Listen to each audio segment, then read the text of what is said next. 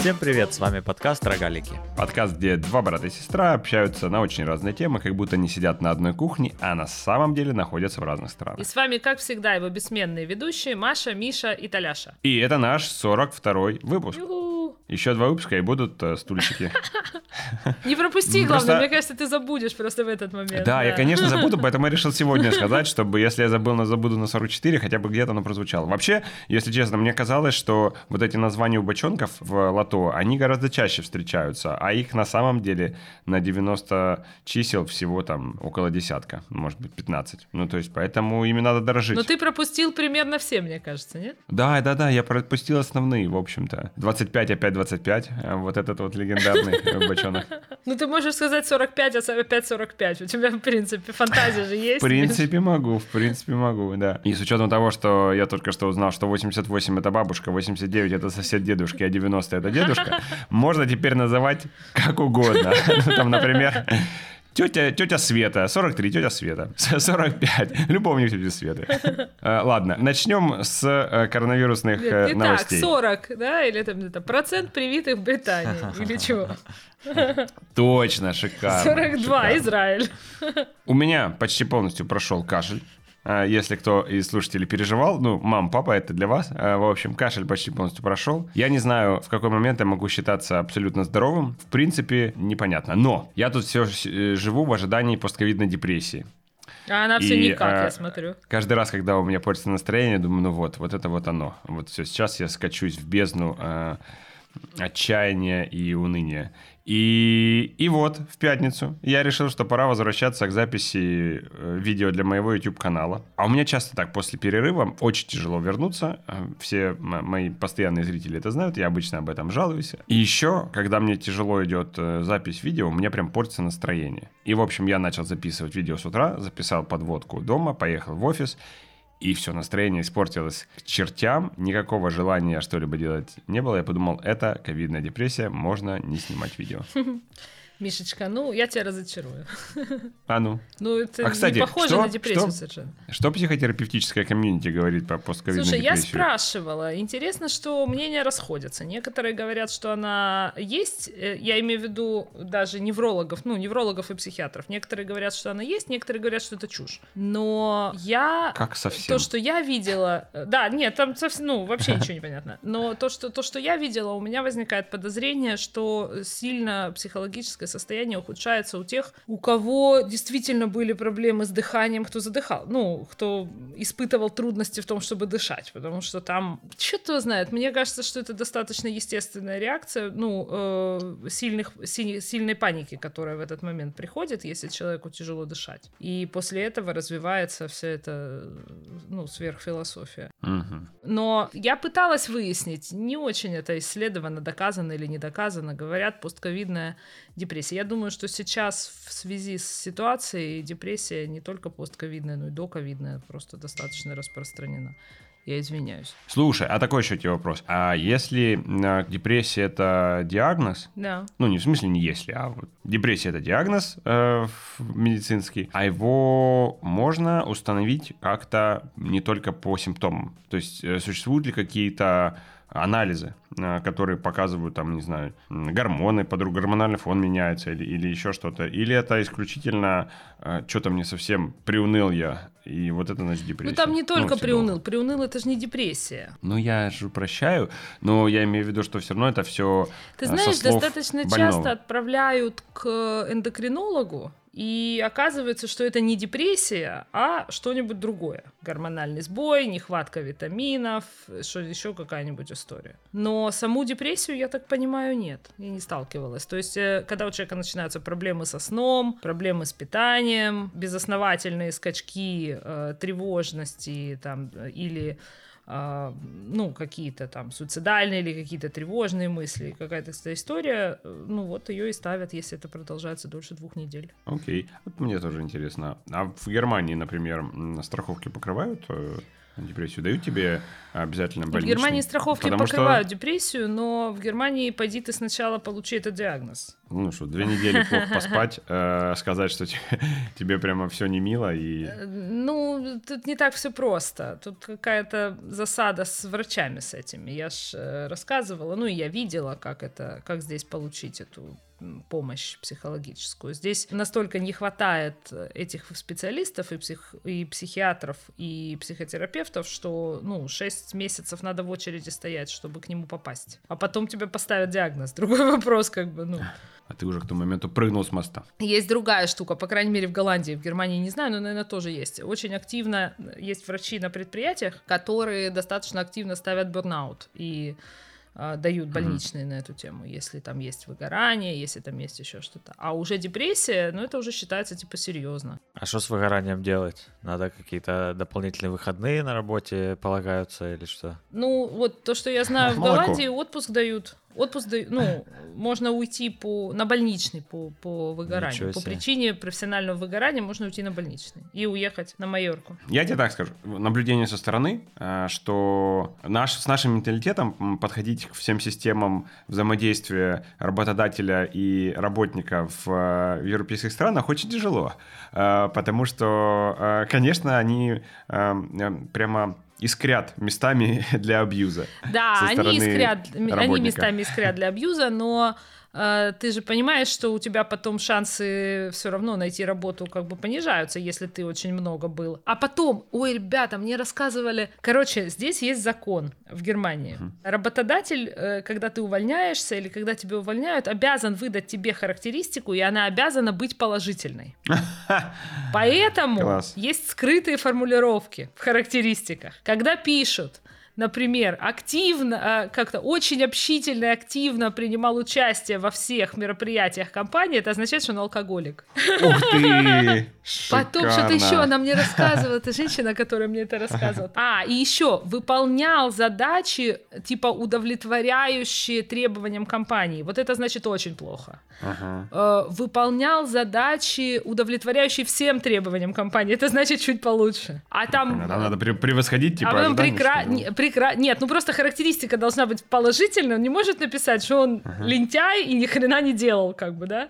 Поэтому они просто пишут, э, ну, типа, удовлетворительно, условно говоря. Выполнял задачи, удовлетворяющие требованиям компании. Вот меня, конечно, все ну, такие вещи, вещи поражают. Я просто вспоминаю все время, когда э, речь заходит о каких-то отношениях э, работодателя и сотрудника. Я когда ездил в Португалию пять лет назад и ходил там в, на серфинг. И там на серфинге познакомился с итальянцем, который работает в какую-то немецкую фармацевтическую компанию. И вот он там был на курсах повышения квалификации в Португалии. И я с ним ходил на серф. Mm-hmm. И он говорит, что у нас э, такая практика, что если у меня есть клиенты из Португалии, я говорю, я хочу учить португальский язык. И компания тебе это оплачивает. Ты можешь два раза в год на две недели полететь в страну на языковые курсы. Я прилетела на языковые курсы. А там точно такой же учитель португальского, как и этот итальянец, который знает, зачем сюда прилетают. Он говорит, давай я буду ставить отметку, что ты у меня 8 часов сидишь на уроках, а ты пойдешь кататься на серфинге. И, в общем, нормально. Я вот понимаю, что, условно, непонятно, какой процент э, э, вот так это все абьюзит, но, конечно, когда на это все смотришь, понимаешь, почему, словно, Китай растет быстрее, чем европейские страны. Э, тяжело такое представить в Китае. Хотя про Китай я почти ничего не знаю, но... Тяжело кажется... такое представить почти везде. Кроме Европы. Да. Да, да, да. Потому что Европа на своих гуманистических ценностях уже, по-моему, немножко перевернулась с ног на голову. Да, да. Ну и сытая жизнь, она другая. Когда у тебя мало людей, которым нужен социальный лифт, да, это я вот э, со своей преподавательницей немецкого языка разговаривала. Я ей говорю, я поняла, что такое проблемы первого мира. Ну, по-немецки они, кстати, называются люксус проблемы. Я говорю, я поняла, что такое проблемы первого мира. Люксус А ей лет 60 этой женщине. Я говорю, ну вот вы мне объясните, вы серьезно определять пол цыпленка в яйце? Она говорит, ну а что, я считаю, что это неплохо. Я говорю, да я тоже считаю, что это неплохо. Но только вы что, серьезно? Ну, то есть, вот вы что, проблем, я говорю, других проблем нет? А она говорит, ну, говорит, говорит, вообще-то, ну, скажите спасибо, что они, в смысле молодежь, в смысле люди нашего возраста, да, ну, что они вообще хоть по какому-то поводу загораются. Ну, что им хоть что-то не безразлично. Потому что в целом, ну, у них такая жизнь, что им может быть вообще... А напомни мне и нашим зрителям про это определение пола. В Германии приняли закон. Значит, э, куры, те породы кур, которые несут яйца, то есть куры-несушки, они же рождаются как мальчиками, так и девочками, вылупляются из яйца. И вот цыплят мальчиков их убивают всегда на этих фермах которые яйца, значит, разводят, э, решили, что это негуманно, и приняли закон, по которому убивать этих цыплят-мальчиков нельзя, а надо в яйце до седьмого дня, э, значит, определять, какого пола будет цыпленок. И делать аборт цыплячий. Понятно. Ну, как, а, бы... как бы технологии умеют это делать. А цыплячий аборт да, это яичница, да. по-нашему, да?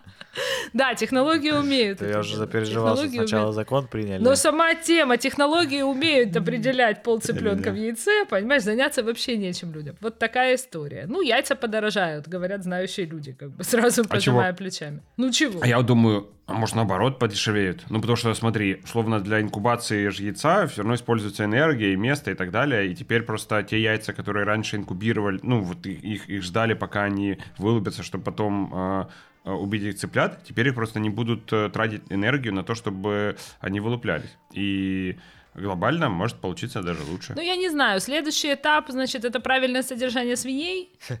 Ну, потому что их же бедных содержат в клетках, в нечеловеческих условиях буквально, а в свинских, понимаете, в чем дело? А надо содержать в человеческих, потому что это негуманно, свиньи должны нормально выгуливаться. А мясо должно оставаться мягеньким при этом, при том, что свиньи должны нормально выгуливаться. Сейчас они там будут решать эту задачу с тремя неизвестными, всерьез. Ну что, будут импортировать свинину из Китая. Так и что вы думаете? Это как бы, с одной стороны, качество жизни выросло или там на таком уровне, что можно позволить себе заниматься такой ерундой. С другой стороны, откатиться с этого и вернуться к нормальному темпу развития, когда уже Европа начнет отставать, или уже сейчас она начала отставать, да, э, уже невозможно, кажется. Так глобально, это же как бы циклы. Империи все имеют свой закат, именно, наверное, по этим причинам. И когда-нибудь э, на месте нынешней Германии будет э, развивающаяся страна, э, которую будет, в которую будет релацировать свое производство Китай, Китайская Народная Республика. Ну, может быть, это произойдет, может, не произойдет, но людям, которые сейчас живут, пофиг. Не знаю, нечего сказать или они... На их жизнь хватит. Да, ну, на их жизнь хватит, или они справятся э, с подхватыванием э, тенденций современных или нет. все таки Европа большая и очень разносторонняя. Ну, Германия, Франция, да, есть другие страны, они тоже влияют. Ну, все это, короче, достаточно мутно. Я вот, э, не помню, делился с вами или нет этим графиком про смерти от э, опиоидов в Америке. Нет. Короче, вы что вы знаете вообще про эпидемию опиоидов в США? Ничего. Что их там начали выписывать э, а, доктора всем подряд. Там скандал, я опять-таки знаю его по верхам, потому что смотрю графики в экономисте интересные.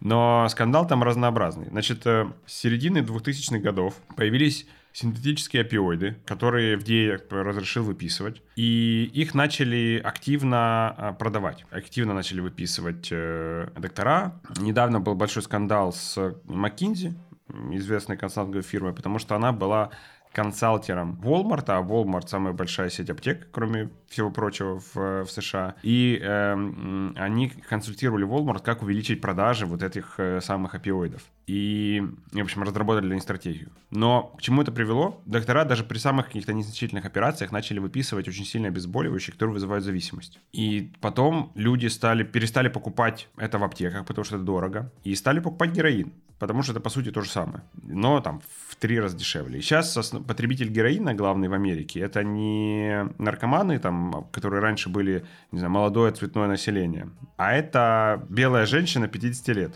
Это, типа, портрет потребителя героина в, в Америке. И они его не колят, они его капают на язык.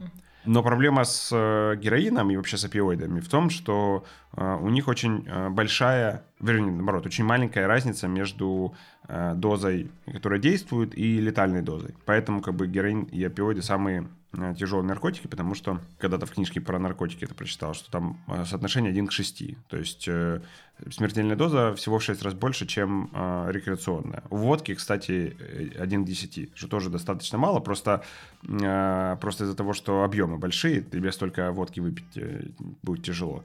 Ну, то есть, если ты, э, когда гуляешь, тебе надо 300 грамм, то вот если ты 3 литра выпьешь, то это будет для тебя смертельная доза. Ну, просто столько водки тяжело выпить. Начало по экспоненте просто расти количество смертей от передозировки опиумными наркотиками. И в последний год в связи с ковидом цифра выросла еще больше. Там рост год году 110%. Ничего себе. И причина потому, что э, здравоохранение было перегружено, и скорые не успевали приезжать и реанимировать людей, которые э, передознулись. И, в общем-то, поразительно, как э, в 21 веке в развитой стране э, смогли довести до такого состояния. Там цифры, ну, сопоставимые уже с смертями от, я не знаю, э, инфарктов и, и вот, вот таких вот болезней. Ну, то есть просто невероятно большие цифры. Ничего себе. Вот так. Ну, потому что вызывает зависимость, это без, обезболивающий эффект или, или еще и ну, какой-то наркотический? Нет, вызывает зависимость, потому что он кроме обезболивания дает, я так понимаю, еще какое-то нар- э, наркотическое как бы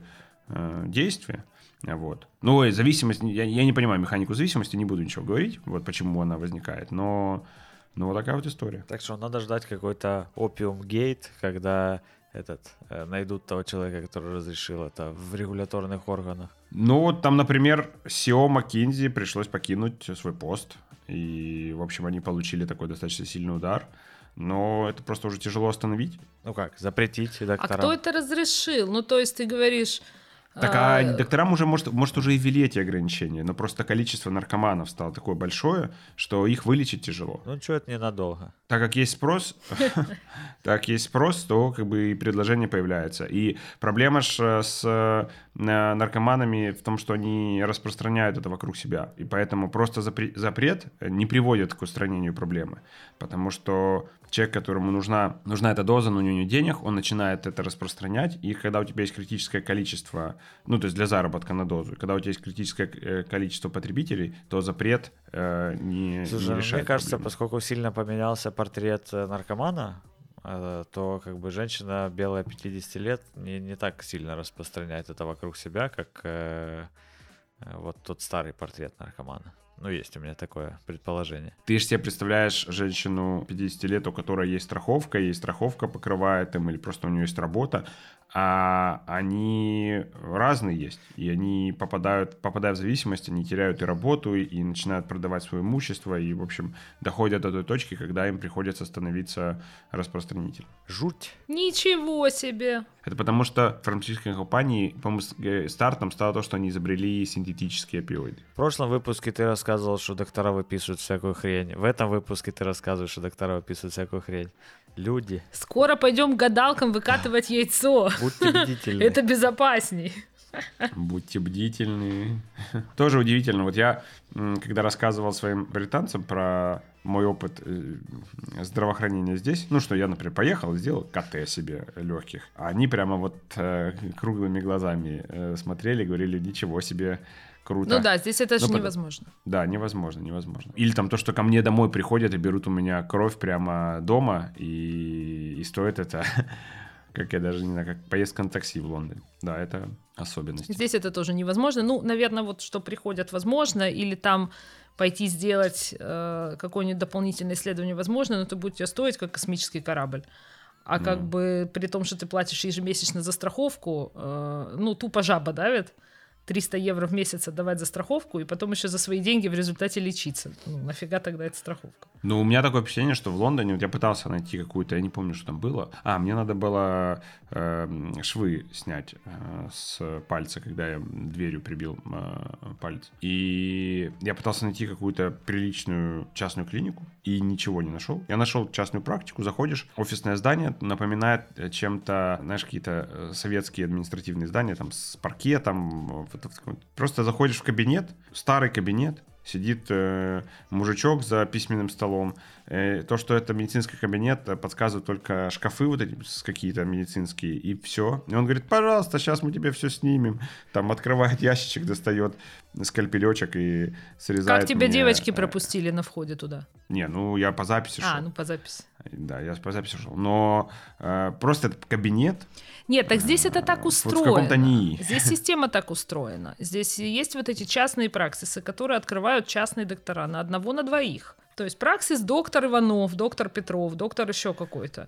Слушай, это у нас так зубные работают. Да. Ну просто ты когда попадаешь к нашему зубному, ты понимаешь, ты попал к врачу. А тут ты попал в какую-то контору. Ну просто нашим людям, понимаешь, для того, чтобы поверить врачу, стены должны быть белые, халат должен быть белый, бахилы должны да. быть новые, понимаешь, и все должно блестеть. И на стене должны висеть плакаты органов.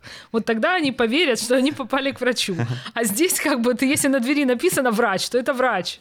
Ну, то есть его проверяли, но не мы. Ну, понимаешь? Да, То есть да, есть да. свои как бы плюсы. Ну, просто на самом деле здесь э, очень сложно, э, сложная система. И вообще идея про немецкое здравоохранение как про хорошую медицину, она не выдерживает критики.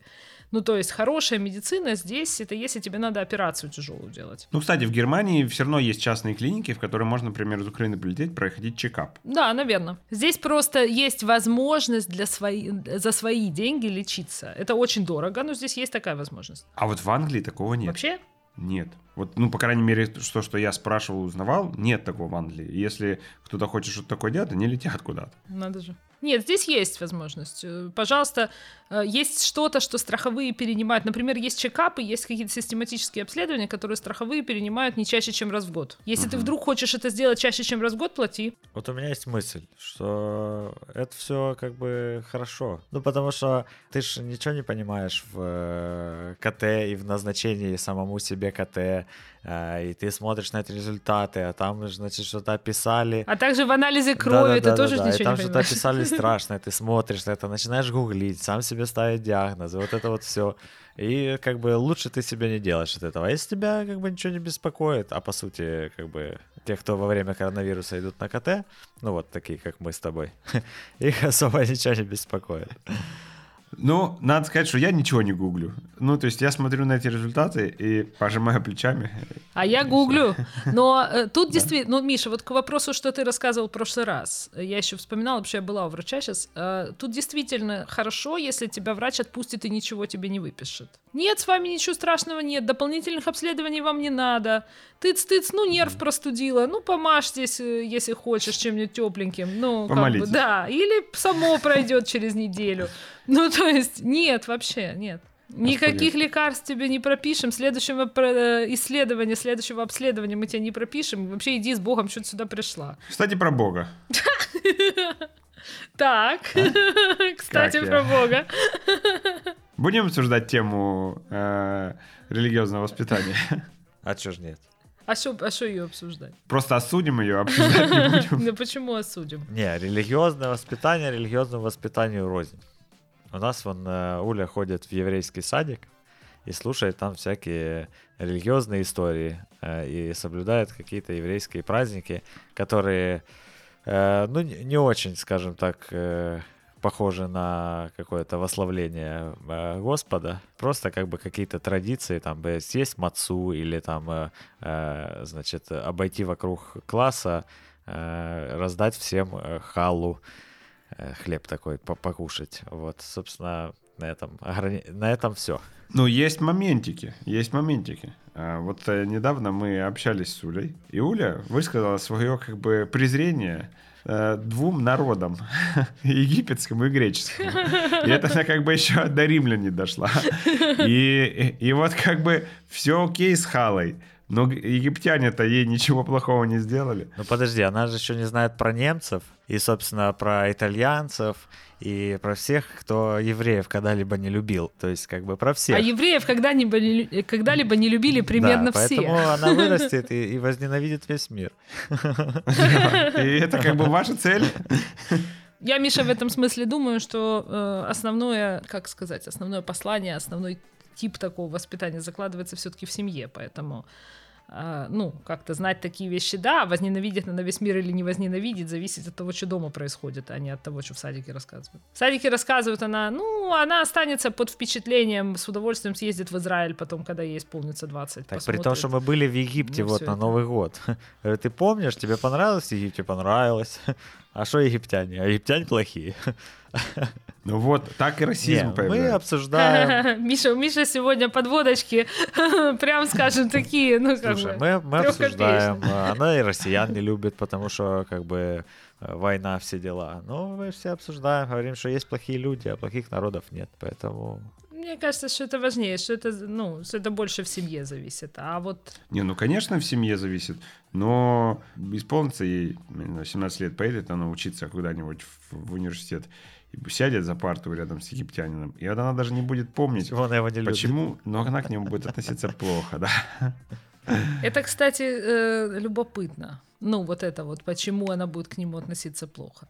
Значит, про расизм. Буду говорить, вы мне еще за Моисея ответите. Еще за Моисея и за всех остальных. Да слушала здесь недавно э, дискуссию про расизм. Дискуссий на самом деле было две, я слушала вторую. Первая была достаточно скандальная, потому что э, по телевизору, по нашему местному каналу дискуссии про расизм э, участвовали шесть белых людей. И что-то они там сказали, я уже не слышала, но их высказывания были оценены как расистские, поднялся большой вообще хай, и это была только та, которую я смотрела, это была вторая дискуссия, и она была уже такая, понятно, что там смешанная, понятно, что там сидел директор канала и каялся, значит, и говорил, да, наша ошибка, да, мы, наверное, что-то не поняли и так далее, и так далее. Все это было достаточно интересно. Но много последнее время думаю про толерантность, ну, поскольку я оказалась в этом обществе, и, э, ну, и вообще вот я пытаюсь переоценить собственное понимание толерантности, того, что такое толерантность. И это достаточно интересная штука. Мне кажется, что идея о том, что все люди равны или все люди одинаковые, это неправильная идея, она не ведет к толерантности. Потому что если неравенство между нами очевидно, но человек пытается сделать вид, что его нет, а, то это вранье чувствуется, и, и, и как будто бы наоборот только подчеркивает неравенство. Я вот э, общалась с немцем с одним, и он мне, как ты хорошо говоришь по-немецки, как ты прекрасно говоришь по-немецки. Ой, ты даже вот это слово используешь, не все немцы его используют. У тебя такой хороший немецкий язык. Вот 15 раз. У меня такой осадочек остался, какой-то такой, я не понимаю. А он образованный, интересный такой, ну, хорошо поговорили, все Ах, ты ему сказала, как будет? Ах, ты чертов расист. Нет, ну вот как-то... И он явно не со зла. Он толерантный человек. В его представлении о себе он очень толерантный человек. Он ученый, он образованный, белый, гетеросексуальный мужчина, э, пользующийся всеми привилегиями белых гетеросексуальных так мужчин. Так он белый супрематист.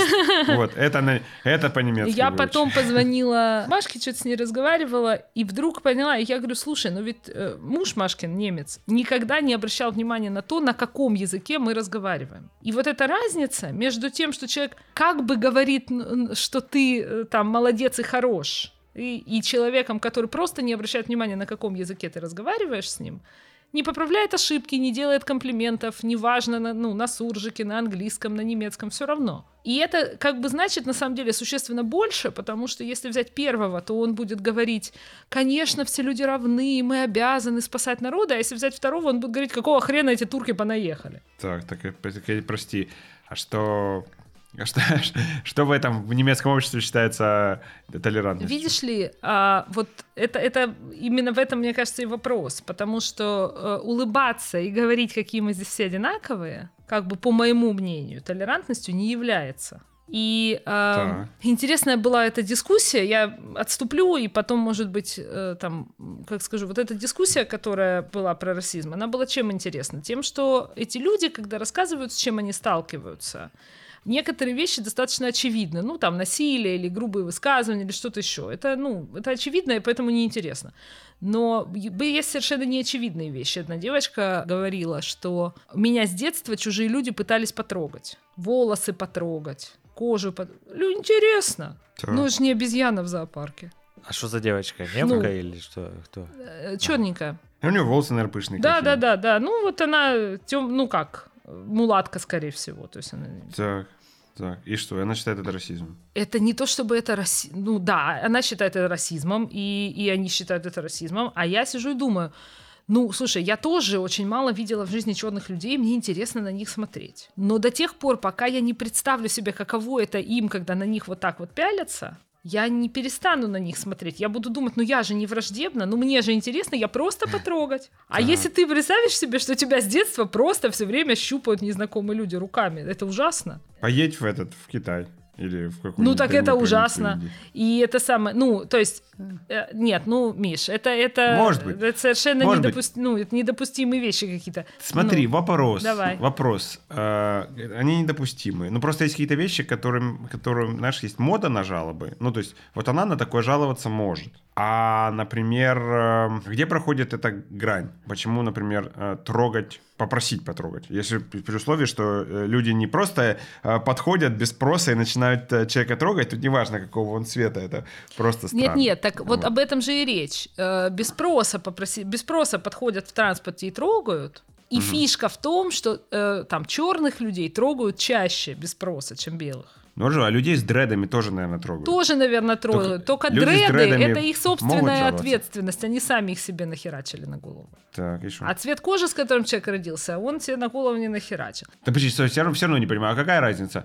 Почему, какая разница? Это собственное решение было поменять свой внешний вид на, на, на что-то? Или, или ты таким родился? В чем отличие? Почему это должно по-разному восприниматься? Потому что э, хочет ли человек привлекать к себе внимание или человек не хочет привлекать к себе внимание, или человек вообще маленький ребенок, и он э, не может регулировать то, привлекает он к себе внимание или нет. Это разные вещи. Ну, то есть именно, именно вот регули, ну, регулировать то, привлекает ли человек к себе внимание. Да, если я хочу, чтобы на меня обращали внимание, я оденусь поярче, я там, не знаю, вести себя буду погромче, буду взаимодействовать с людьми. Если я не хочу, я этого не буду делать. А ребенок, он, ну, он этого так не регулирует. И понятно, что ребенок, который выглядит необычно, привлекает больше внимания и, соответственно, получает больше, ну, всяких тычков. Ну ладно, вот. так а что в твоем понимании толерантность, если не равенство всех? На самом деле правдой будет сказать о нетолерантности собственной, что вот то, с чего, то, с чего надо начать,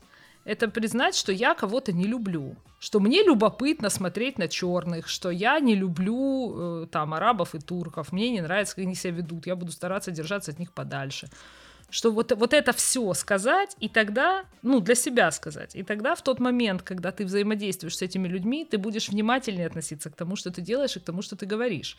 Потому что одно дело, ну, извините, я не люблю арабов и турков, а другое дело, я общаюсь с каким-то конкретным арабом или турком, к которому я ничего плохого не испытываю на самом деле я тогда буду больше контролировать себя, чтобы не ляпнуть ему, что типа я не люблю арабов, или все арабы какие-то, или там что-нибудь еще, какие-то предрассудки. Я буду больше вникать, что это за человек, что его обижает и как его не обидеть.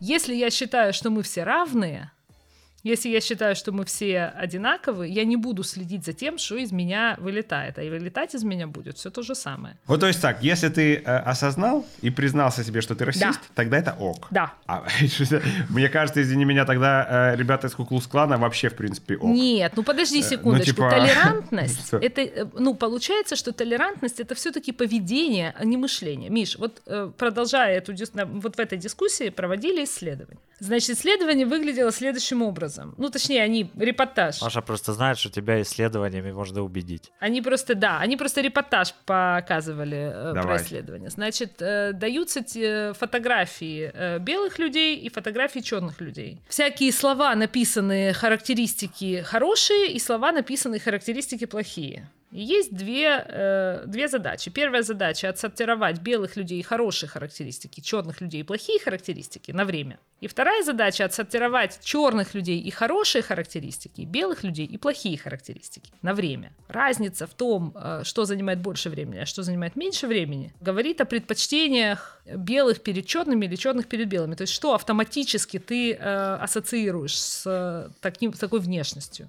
Ну и количество ошибок тоже. Потому uh-huh. что выяснили, что при э, приписывании черным людям хороших характеристик ошибок было больше совершено, чем ну, то есть автоматизмов, автоматического выбора плохих слов туда. Но интересно в этом исследовании не то. Ну, прошло какое-то количество людей. Так вот, предпочтение белых перед черными э, есть в том числе и у черных людей. В том числе и у тех, кто занимается вопросами расизма, в том числе и у, у, и у ученых и исследователей. То есть его так много. Есть отдельные черные люди, у которых есть предпочтение черных перед белыми. Но большая часть людей, в том числе и черных, предпочитают белых людей, считают их лучше, красивее, там чище и так далее автоматически на уровне э, инстинктов или там э, на уровне на уровне не знаю, этого чего. исследования. Ну, в том числе на уровне этого исследования, понимаешь? Слушай, ну подожди, ну хорошо, ну хорошо, ну, но, но у нас же заложено какое-то все равно животный механизм отличения, отли, отличать свой чужой. Да. И понятно, что э, отличать свой чужой по цвету кожи легче да. всего. Только я просто не очень понимаю твою позицию. Ты говоришь, это люди, которые делают вид, что все люди равны, пытаются себя вести ну, из этой позиции, из, этих, из этой ценности, они лицемеры и они на самом деле расисты, а вот те, которые просто признаются, что они расисты, они не расисты. Нет, ну ты огрубляешь это все это я не совсем это имела в виду. Но я имею в виду, что да, у нас есть автоматически система разделения свой, свой-чужой, и все люди разные. И вот это понимание, что все люди разные, его важно сохранять. Важно понимать, что люди разные, и возможности у людей разные, а, привилегии у людей разные. Ну да, да разные, разные. разные. Так вот это. Они не по цвету, ну не, не, не только, только по цвету, цвету кожи. кожи. Вообще речь не вообще так, речь не только о цвете. Люди кожи. разные, они в разных, они находятся в разных э, позициях, э, у них разные возможности, у них разные ментальные способности, физические и так далее.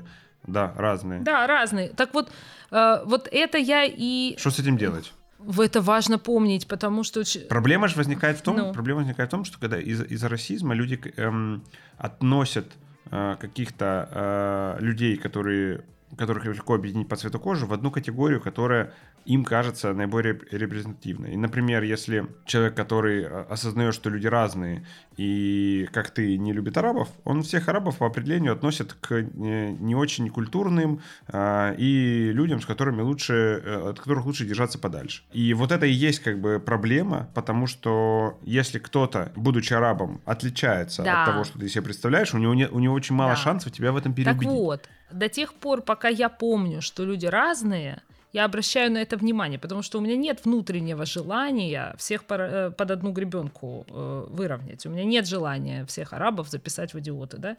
Поэтому э, до тех пор, пока я помню, что люди разные, я обращаю на это внимание. Но если я поддаюсь вот этому гуманистическому тренду, да. понимаешь, говорить, что все люди одинаковые, я игнорирую вот, вот это собственно существующее, ну, как ты сказал, у нас есть система определения свой-чужой, и у меня тоже есть система определения свой-чужой. И если я поддаюсь общегуманистическому тренду, я игнорирую именно это, я игнорирую систему определения свой-чужой и попадаю в очень неприятные ситуации, надо сказать.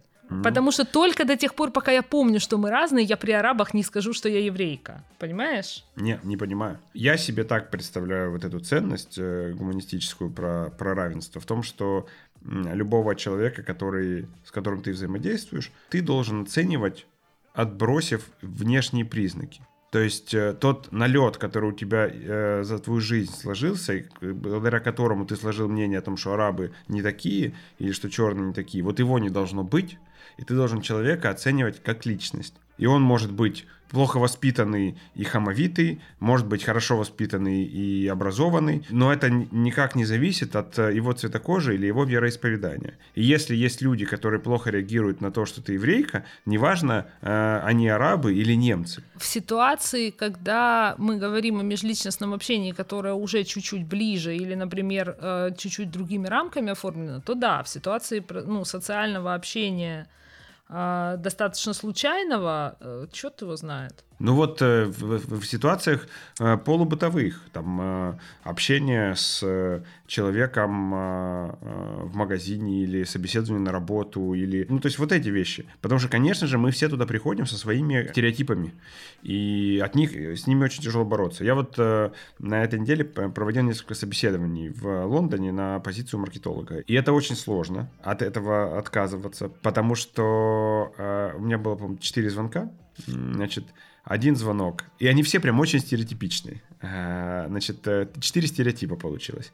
Первый звонок была девушка лет, наверное, 35-40, в деловом э, костюме, э, волосы там гулькой. Ну, то есть такая очень э, э по-деловому выглядящая. Значит, потом был молодой парень с красивыми усами, э, подкрученными в очках э, хипстерских. Э, и была э, женщина лет, наверное, 50 с избыточным весом. Э, и такая как бы в, ну, напоминающая, ну, не знаю, ну, не бабушку нашу, ну, ну в общем, вот как-то вот такая. И был э, мужчина лет 45, э, тоже с бородой, такой видно, что, значит, с сединой, э, наполненный опытом. Вот, вот четыре четыре, четыре таких архетипа. И очень тяжело было всерьез воспринимать женщину 50 лет с избыточным весом. Прямо тяжело. И я всячески пытался себя от этого изолировать, максимально задавать открытые вопросы и пытаться узнать про ее компетентность но все равно я не могу сказать, что мне это на 100% удалось. И этот э, хипстер в, с усами и в очках э, тоже вызывал как бы э, сразу ощущение, что он точно знает, что нужно делать. Понимаешь? Вот. Ну, то есть... А ты умышленно не назвал их цвет кожи, или они все белые были? Они все были белые. И это тоже проблема. Я люблю белых. Ну, видишь, Миш, э, мне кажется, что мы с тобой говорим на самом деле об одних и тех же вещах. Я просто говорю о том, что эти стереотипы нужно осознавать. То есть нужно точно понимать, что они у тебя есть, а не делать вид, что их у тебя нет. Потому что только если ты понимаешь, что они у тебя есть, ты э, заинтересован в том, чтобы выйти за них дальше, за их пределы. Ты заинтересован в том, чтобы ты, ты понимаешь, что тебе сейчас мешает именно стереотип. Ты понимаешь, что тебе сейчас надо чуть-чуть шире посмотреть. Только в том случае, если ты понимаешь, что он у тебя есть, этот стереотип. А если ты думаешь о себе как о человеке, у которого стереотипов нет, ну, если ты хочешь думать о себе как об очень образованном, очень гуманитарном, который, конечно, все люди равные, ты тогда, ты тогда не, ну, неосознанно это сделаешь, но сделаешь то же самое. Ну и если ты долго будешь себе об этом говорить, в какой-то момент ты э, fake it till you make it. Э, в какой-то момент э, э, оно действительно так будет. Ну, то есть я не могу сказать, что есть какой-то один путь э, от того, чтобы от этого избавиться. Можно активно в себе это проговаривать, что оно у тебя есть, и э, пытаться своими действиями его нейтрализировать, а можно себе говорить э, самовнушением, что у тебя этого нет, оно тоже может в какой-то момент перестать быть для тебя фактором. Вот я в это не верю. Я думаю, что не может перестать для тебя быть фактором то, что ты не осознаешь. Ну, в том смысле, что, э, ну, есть какие-то простые вещи, отношения к гомосексуализму или отношения, или расизм по цвету кожи, они как раз просто более явные, более простые. Но есть какие-то вещи, которые ты, ну, не осознаешь, если ты их, ну, если ты не понимаешь, что тебе надо преодолеть, ты будешь, знаешь, как плеваться в разные стороны, но, но, но не преодолеешь. Какие конкретно предрассудки у тебя есть для того, чтобы их убрать? Вот не знаю, Маш. Э, смотри, если говорить про, например, расизм в Америке и про там разные уборные, и про то, что э, черных считали грязными, и с ними нельзя было сидеть за, за один стол. Я не думаю, что э, вот такой вот путь, когда ты признаешь, да, я считаю, что черный грязный, с ним нельзя садиться за один стол, я буду себя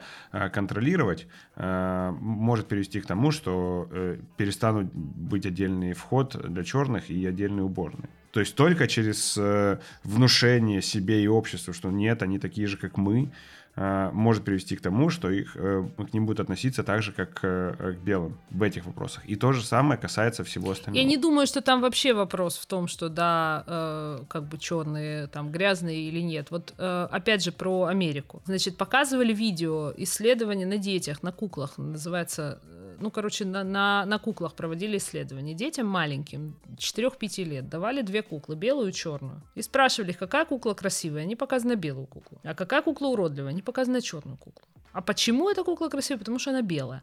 А это почему уродливая? Потому что она черная. А это были черные дети. Это были черные дети лет четырех. То есть черные дети лет четырех, маленькие, считали белых красивыми, а черных уродливыми. Понимаешь, какой, ну, какая глубина этого искажения вообще, и насколько она живет и в самих э, черных людях тоже. Насколько их да. представление о себе искажено этим неравенством. Они тоже, ну, они тоже так считают. Это ужасно. И я просто почему это противоречит тому, что я говорю. Вот именно же, именно же до тех, до тех пор, пока люди будут э, э, считать позицию, что да, я тоже так считаю, но я просто при черных не буду это говорить, и в этом будет моя толерантность, оно же не исправится. Ты мою позицию не понял. Не в смысле я так считаю, но я просто не буду этого говорить а в смысле это существует, и оно по-прежнему существует, и не надо делать вид, что его не существует. Я вижу различия, я пугаюсь. Ну. Так э, скажи, от того, что ты будешь говорить, что это существует, как оно пропадет? Если что-то существует, и ты видишь, что оно существует, то пропадет mm-hmm. оно методом постепенного его убирания. Так это же твое мнение, как его можно, ну это же то, что ты у тебя внутри живет. Как ты будешь это убирать, если ты, если ты говоришь, что ты наоборот хочешь себе признаться, потому что это есть, и это чувство у меня есть, я просто буду иметь это в виду, но они же не пропадут. То есть тут же какая история получается, что когда человек себе э, э, вот это внушает о том, что этого нет, и он начинает даже публично то есть не чувствуя это, ну. да слушай, так действовать, то со временем оно для него становится правдой. Проблема в том, что он действует не так. Только этого mm. не осознает. Слушай, я поняла, где наша точка различия. Есть такая теория, называется парадоксальная теория изменений. Грегори Бейсер, по-моему, ее автор. Ну все, пошел, а, валит профессор. Да, валит профессор. Так вот, профессиональная, э, парадоксальная теория изменений заключается в том, что изменение начинается тогда и только тогда, когда человек осознает, в какой точке он находится сейчас. И если человек эту точку пытается проскочить, настоящего изменения не произойдет. Ну вот ты можешь кривляться. Но... У меня нету теории, чтобы этот э, тебе ответить. Туз.